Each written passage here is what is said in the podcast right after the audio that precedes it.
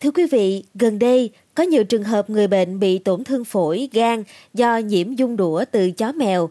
Dung sáng cư trú và gây tổn hại cho nhiều cơ quan như gan, phổi, đường tiêu hóa. Nguy hiểm nhất là gây tổn thương thần kinh trung ương, não và tủy sống.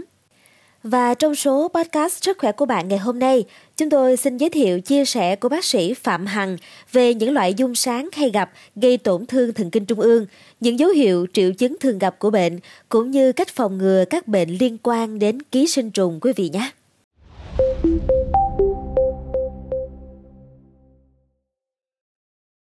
Bệnh tiến triển âm thầm thường gây tàn phế về sau hoặc tử vong ở trường hợp nặng. Các tổn thương não thường khó phát hiện ban đầu vì các triệu chứng dễ gây nhầm lẫn với các bệnh lý khác như u não, đột quỵ não, rối loạn tâm thần. Căn nguyên nhiễm dung có khi từ chó mèo nuôi trong nhà, rau sống, vân vân. Khi nhiễm dung sáng, có trường hợp khi đã loại trừ các bệnh lý khác hoặc khi chụp CT, các lớp vi tính sọ não hoặc chụp MRI cộng hưởng từ sọ não có hình ảnh gợi ý ổ tổn thương do dung sáng thì mới xác định được bệnh. Sau đây là một số loại dung sáng hay gặp gây tổn thương thần kinh trung ương. Thứ nhất, bệnh do ấu trùng sáng lợn. Đây là bệnh lý nhiễm trùng thần kinh trung ương do ký sinh trùng thường gặp nhất. Ấu trùng sáng dây lợn có trong thức ăn gồm các loại thực phẩm như rau sống, nước uống hoặc trong thịt của những con lợn bị nhiễm sáng mà chưa được nấu chín.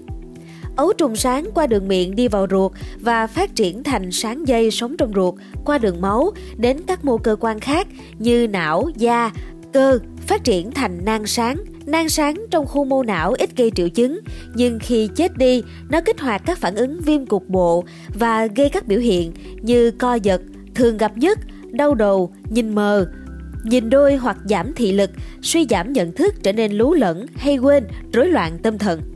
Có những trường hợp bệnh nhân lầm tưởng bị rối loạn tâm thần khi đi khám mới phát hiện ra là bị nhiễm sáng dây lợn. Ấu trùng thường chết sau 5 đến 7 năm cư trú trong não. Nếu không được điều trị, bệnh có thể gây tử vong do viêm não, viêm màng não, co giật. Thứ hai, bệnh nhiễm dung đũa chó. Bệnh thường gặp ở những gia đình có nuôi chó mèo mà điều kiện vệ sinh kém, không đảm bảo. Toxocara canis ký sinh trong ruột chó mèo. Chúng đẻ trứng và thải ra môi trường bên ngoài qua đường phân. Trứng phát triển trong môi trường đất từ 2 đến 3 tuần và có thể sống bên ngoài 2 năm. Trứng dung bay vào thức ăn, nước uống hoặc sau khi tay tiếp xúc với chó mèo mà không được vệ sinh, cho vào miệng. Khi trứng vào ruột người trở thành ấu trùng, theo máu đến các cơ quan và gây bệnh cho não, mắt, gan, phổi. Khi đến não, chúng gây ra các cơn co giật, động kinh không rõ nguyên nhân, đau đầu, cứng cổ, nôn ói nếu có viêm màng não. Thứ ba, Bệnh não do nhiễm dung mạch Bệnh thường gặp ở khu vực Đông Nam Á Bệnh mắc phải do ăn ốc nước ngọt chưa nấu chín hoặc ăn sống các loại rau xanh nhiễm ấu trùng trong chất nhờn của các con ốc, con sên. Ấu trùng di chuyển lên não qua đường máu, gây đau đầu, buồn nôn, cứng cổ. Hiện tại chưa có phương pháp điều trị cụ thể và chúng thường tự khỏi sau 2 đến 8 tuần. Thứ tư, bệnh não do nhiễm dung đầu gai, do ăn phải các loại cá nước ngọt, ốc, lương, ếch, chim, bò sát hoặc nước có chứa ấu trùng dung mà chưa được nấu chín.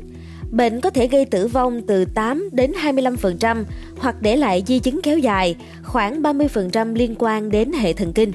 Thứ năm, bệnh não do sáng dây. Người nhiễm bệnh do tiếp xúc với phân chó, gia súc, lợn hoặc khi ăn các thực phẩm, rau sống, nước, thịt tái bị nhiễm trứng sáng. Ấu trùng sáng vào cơ thể và phát triển thành nang sáng, gây chèn ép cơ quan khác trong não, chúng gây co giật, tăng áp lực nội sọ. Ở tủy sống, nang sáng gây chèn ép và tê liệt tủy sống. Thưa quý vị, để chẩn đoán sớm nhóm bệnh lý này, chúng ta cần nghĩ đến nguyên nhân ký sinh trùng khi có các dấu hiệu sau. Đau đầu theo cơn thường xuyên, cơn đau dữ dội kèm nôn mửa, cứng cổ, dùng thuốc giảm đau thông thường không đỡ hoặc đỡ ít, co giật không rõ nguyên nhân hoặc có cơn động kinh do các ổ ký sinh trùng trên não kích thích vỏ não phát ra các xung động bất thường. Ảnh hưởng thần kinh như giảm trí nhớ, kém tập trung hoặc thay đổi tính cách. Người bệnh có thể trở nên dễ kích động, hung hăng, cáu gắt vô cớ khác thường. Ngoài ra, người bệnh có thể có các biểu hiện khác đi kèm như chán ăn, đau bụng, khó tiêu, sụt cân, ngứa ngoài da hoặc có u cục trên da, sốt kéo dài, ho kéo dài kèm theo yếu tố dịch tễ như sống và làm việc ở vùng nông thôn, công việc thường xuyên tiếp xúc với nguy cơ mắc bệnh như nông dân, người chăn nuôi gia súc, làm ở các lò mổ gia súc, người bán thịt, hoặc thói quen ăn đồ sống như gỏi, tiết canh, nem sống, hoặc đi du lịch đến vùng có ký sinh trùng đó lưu hành. Để phòng ngừa mắc các bệnh lý liên quan đến ký sinh trùng, chúng ta cần lưu ý một số điều sau. Đầu tiên, phải đảm bảo môi trường sống sạch sẽ. Khi làm các công việc liên quan đến nguy cơ mắc bệnh, cần có đồ bảo hộ như găng tay, giày, ủng. Sử dụng nguồn nước và các loại thực phẩm an toàn, được nấu chín, hạn chế tối đa ăn đồ tươi sống. Tiếp theo, khi nuôi chó mèo trong nhà, cần vệ sinh sạch sẽ thường xuyên, hướng dẫn chúng đi vệ sinh đúng nơi, tiêm phòng bệnh dung sáng, không cho chó mèo ăn thịt sống.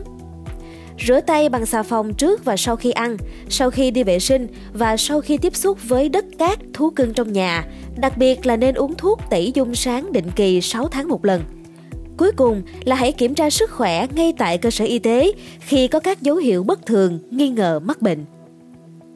Hy vọng là với chia sẻ vừa rồi sẽ giúp cho quý vị thính giả có thêm kiến thức hữu ích về các bệnh liên quan đến ký sinh trùng như dung sáng. Cảm ơn quý thính giả đã lắng nghe số podcast này. Đừng quên theo dõi để tiếp tục đồng hành cùng với podcast Báo Tuổi Trẻ trong những số lần sau. Còn bây giờ, xin chào và hẹn gặp lại.